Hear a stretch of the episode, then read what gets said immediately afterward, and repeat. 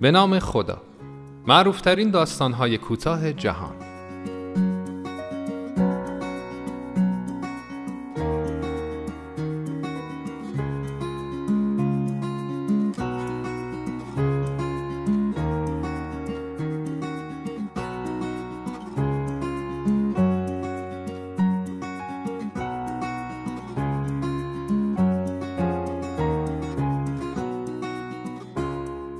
داستان دوم.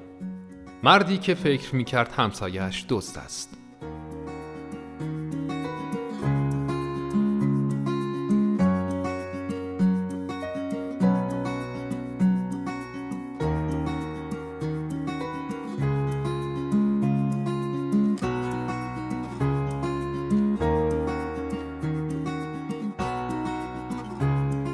مردی صبح از خواب بیدار شد. و دید تبرش ناپدید شده. شک کرد که همسایهشان را دزدیده است. برای همین تمام روز او را زیر نظر داشت.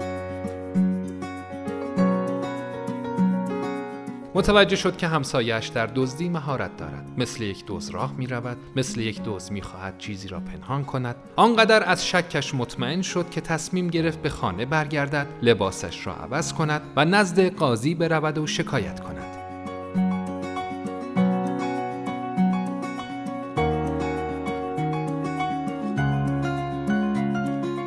اما همین که وارد خانه شد تبرش را پیدا کرد. زنش آن را جابجا کرده بود.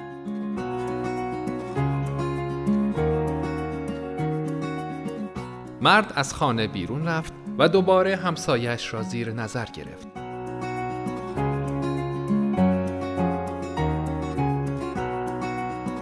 دریافت که او مثل یک آدم شریف راه می رود، حرف می زند و رفتار می کند.